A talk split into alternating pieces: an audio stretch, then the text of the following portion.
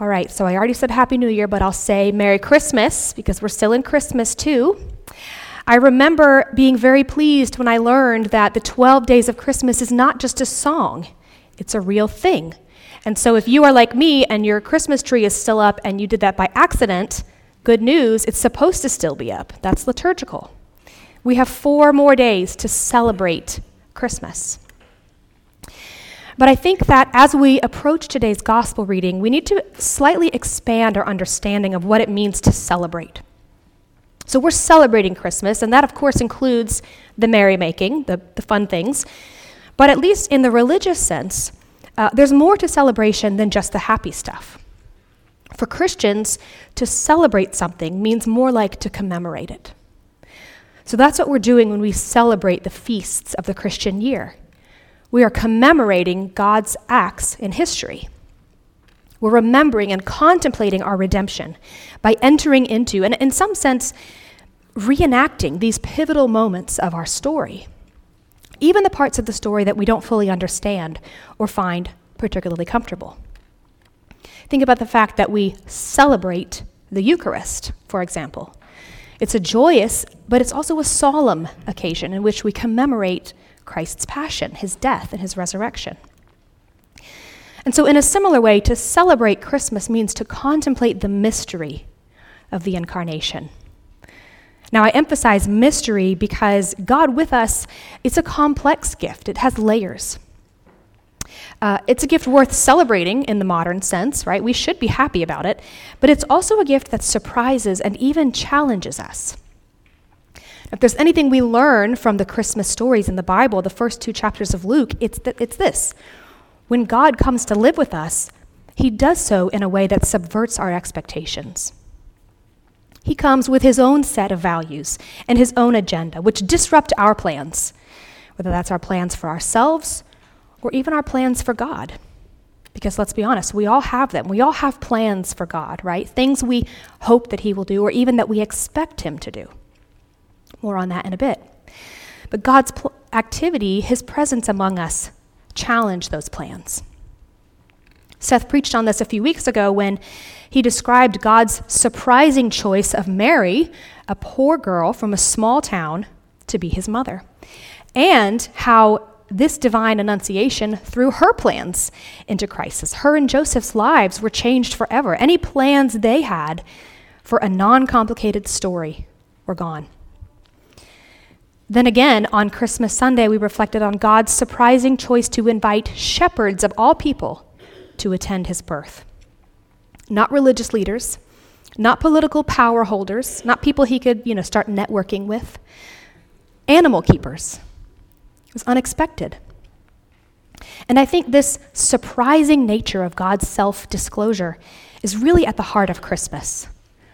When God comes to us, he challenges our expectations. This happened to me about 10 days ago. Last Friday, I was off work. I was really excited to settle into the holiday weekend. I had a few last minute Christmas errands to do, but otherwise, I was planning to just enjoy our tree. It was all decorated. Um, my, my kids were home. I was planning to have a cozy, Christmassy day.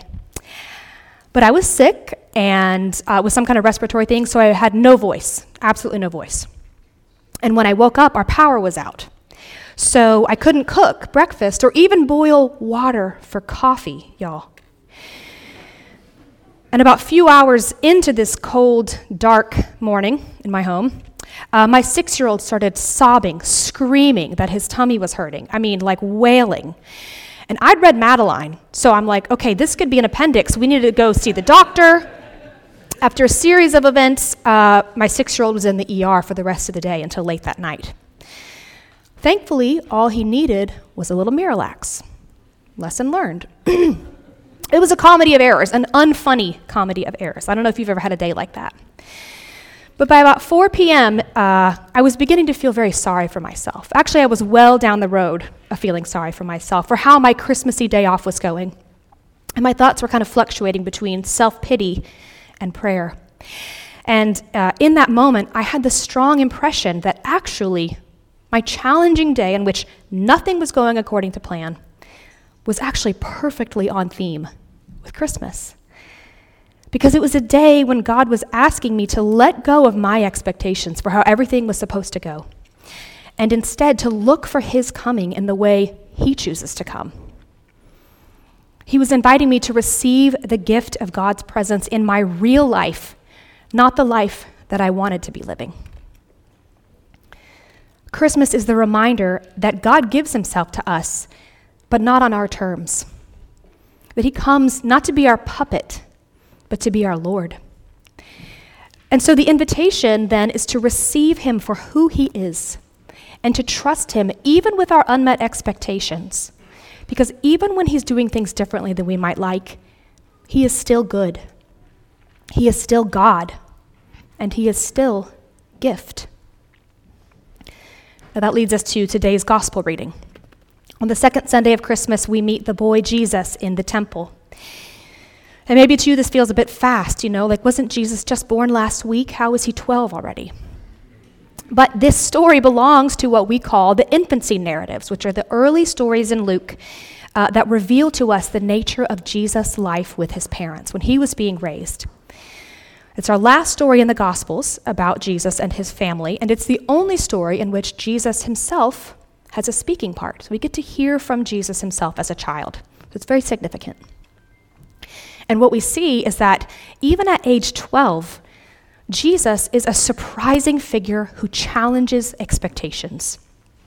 And this is notable because he doesn't only offend the usual suspects. This isn't a story about Jesus upsetting the religious leaders and the Jewish mob, so that will come later. But here, Jesus challenges the people who love him most his father and his mother. So I want to look at three ways that Jesus subverts expectations in this story. I realize it's New Year's Day. Some of you were probably up late last night. Um, you might be a little sleepy, so I'm going to help you, make it easy for you, and tell you my three points right now if you promise to stay awake for the rest of it.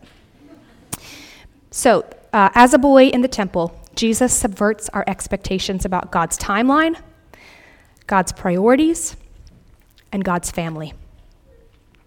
First, God's timeline. Most of our thoughts about Jesus uh, center either on his birth or his public ministry when he's an adult. But we rarely reflect on the 30 plus years of relative obscurity and even growth and development that our Lord embraced when he took on flesh. We forget that God so fully committed himself to the historical process that he embodied it. That he was a baby who had to learn how to poop and how to walk and how to speak. You can tell I have a baby at home. that Jesus was a kid whose teeth fell out and who probably wet his bed from time to time or who had nightmares. We forget that Jesus, God incarnate, was a teenager who lived through puberty. Think about that for a minute. Now, if you're living through those years yourself right now, or if you're parenting any of them, uh, they might feel pretty slow to you. And if you were a faithful Jew, desperately waiting for Jeremiah's prophetic words to come to pass, words we heard earlier this morning that were spoken 500 years before the birth of Christ, if you had been watching and waiting for the promised shepherd to come and gather his people out of exile, you might not want to wait for Jesus to grow up either. You might want to go ahead and promote him to public ministry at age 12 when he first proves that he has the chops when he first starts teaching in the temple. We do this all the time in our own way. We get anxious for God to fulfill his promises, so we try to rush him, or we think he needs our help to move things along. We assume that his timeline isn't intentional, and that the waiting and the obscurity and the submission of the moment are just throwaway experiences that we can try to escape if we're lucky. But here's the challenge Jesus doesn't try to escape the waiting. In the temple at age 12, he demonstrates a, a profound sense of self awareness about his unique identity and his mission, right? He says, It is necessary for me to be about my Father's business. He knows what he's here to do. And at age 12, he demonstrates profound wisdom, such that all who heard him were amazed at his understanding, it says in verse, verse 47.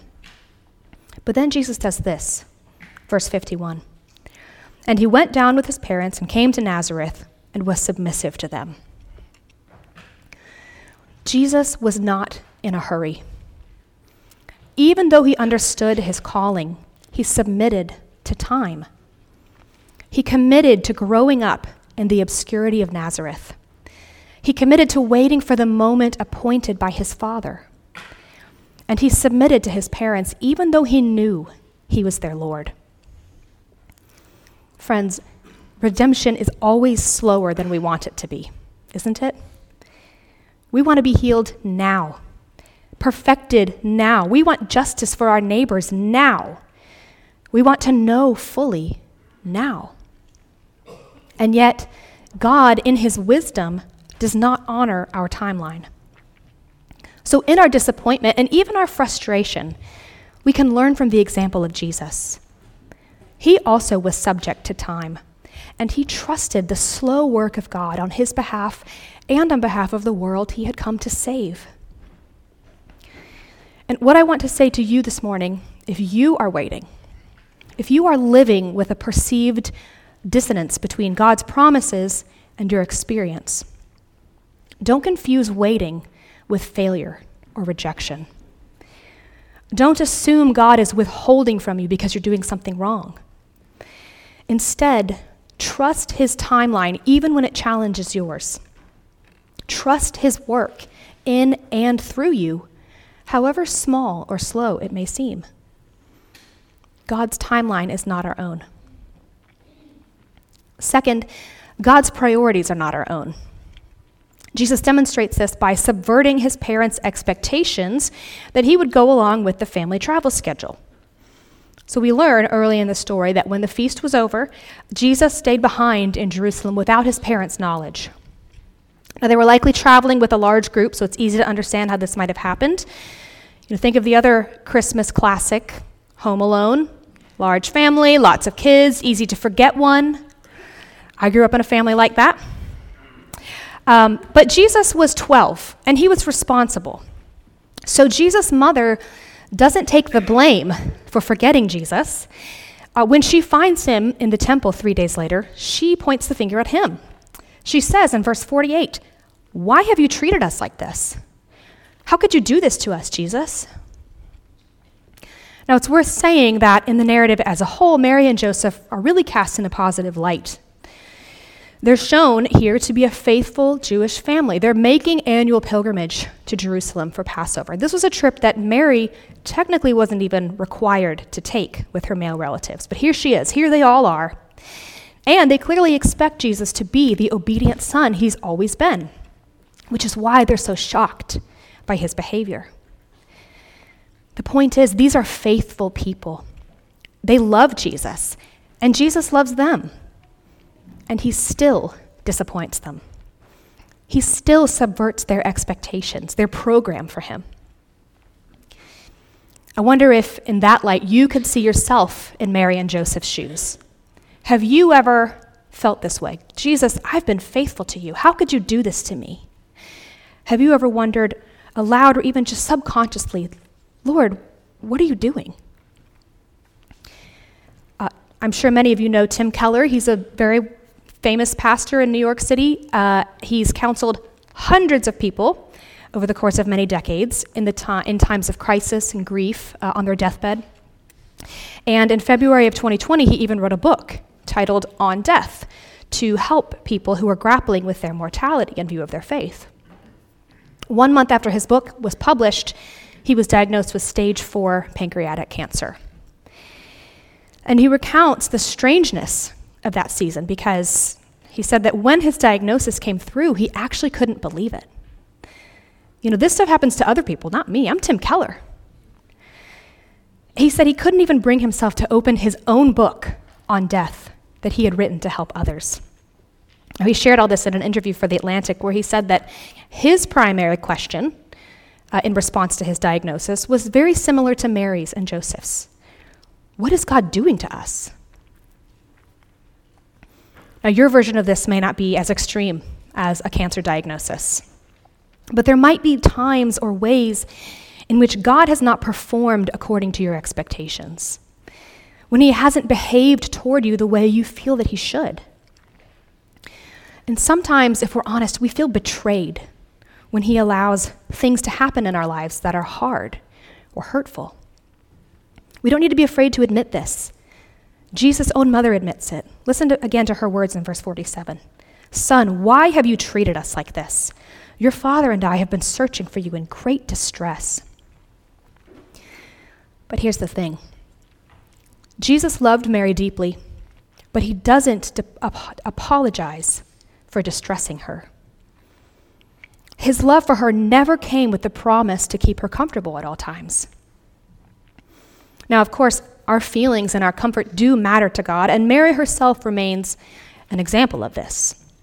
When Jesus is hanging on the cross with his dying breaths, he ensures that Mary will be cared for by his friend John. But all throughout the Gospels, beginning right here in Luke chapter 2, we see that Jesus' greatest priority is faithfulness to the Father's will, even when it causes offense to the ones he loves, and even when it costs him his life. And so, for those of us who follow Jesus, the invitation is to do the same. It's to hold all other priorities, all other outcomes in submission to the Father's will. It's to learn to pray as Jesus himself prayed in the garden on the night before his death. Lord, if it's possible, take this cup from me. That's where we name our hope, our expectations. Yet not my will, but yours be done. God's priorities are not our own.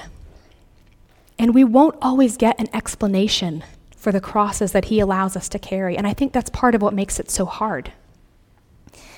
But the truth is, even if we did get an explanation, it doesn't mean we would understand. Jesus explained to Mary in verse 50, he explained to her why he had to stay in the temple. But their response is, and they did not understand the thing that they spoke to him. Following Jesus will always include an element of mystery, of challenge. But as we learn to submit our expectations to Him, we can learn to be faithful even when we don't understand and even when we don't like what's happening. Third point Jesus subverts our expectations about family, His family and ours. Verse 48, Mary emphasizes his human family. She says, your father and I have been searching for you. To which Jesus responds, Actually, I was doing the will of my Father. Jesus' primary allegiance was always to his Father in heaven. This means his human parents had the difficult ministry of raising a son who uniquely wasn't theirs. For them, Nazareth was always oriented toward Jerusalem and to the sword that would pierce Mary's own soul. But in doing this, in, in letting their son fulfill his calling, Mary and Joseph became part of a new family, a bigger family, and more expansive family, made not of flesh and bone, but of water and spirit. The family of God. We heard a little bit about it in our Ephesians reading. It says, In love, he predestined us for adoption as sons through Jesus Christ, according to the purpose of his will and in him we have obtained an inheritance, having been predestined according to the purpose of him who works all things according to the counsel of his will. So God's priorities are not our own, but we see here that his priorities do include us. Jesus' exclusive devotion to the Father was always on our behalf. It was so that we could share in his sonship, so that we could sit at his table. Jesus disrupts the family, but he also expands it. In him, we are called sons and daughters of God. And by him, we are made fathers and mothers and brothers and sisters in his family, the church. Here's how Jesus put it in the Gospel of Mark. He said, There is no one who has left house or brothers or sisters or mother or father or children or lands for my sake and for the gospel, who will not receive a hundredfold, now in this time, houses and brothers and sisters and mothers and children and lands, with persecutions, and in the age to come, eternal life. This is the family that Jesus has come to build. It's the kind that can never be taken away from you because it's given to you by grace. God's family is made up of all kinds of people in all kinds of situations and with all kinds of stories. It subverts the individualistic, insular, nuclear family model that is wreaking havoc on Western culture. God's family subverts at times our own agendas, our own plans for family life and fulfillment. But it grafts us into a larger network of relationships that enable us to survive loneliness and loss, divorce and death, and financial instability. In other words, we need it, and the world needs it. And Jesus has come to make it possible. He has come to make us one family in Him. So, in closing, what do we do with all this? How do we celebrate God's gift of Himself without papering over the challenge that He brings to us? We need to grapple with the implications of Emmanuel, and this is a process that takes time. So I commend to you what Mary did as she watched her son grow and as she realized by and by the challenge that he would bring to her. Verse 51 She treasured up all these things in her heart. This word to treasure sounds a little bit sentimental to us, but in the Greek it's a bit more active. It means to keep continually or carefully, to ponder. Keep these things continually in your heart and have a conversation with God about them in the coming year. If you, if you are a New Year's resolution type, now is the time. And I invite you to resolve to hold your plans and goals loosely as you welcome Christ and his plans for you this year. Let him challenge you, let him surprise you. Let him show you the merits of his timeline, his priorities, and his family. This is what it means to celebrate the mystery of the incarnation. Let me pray for us.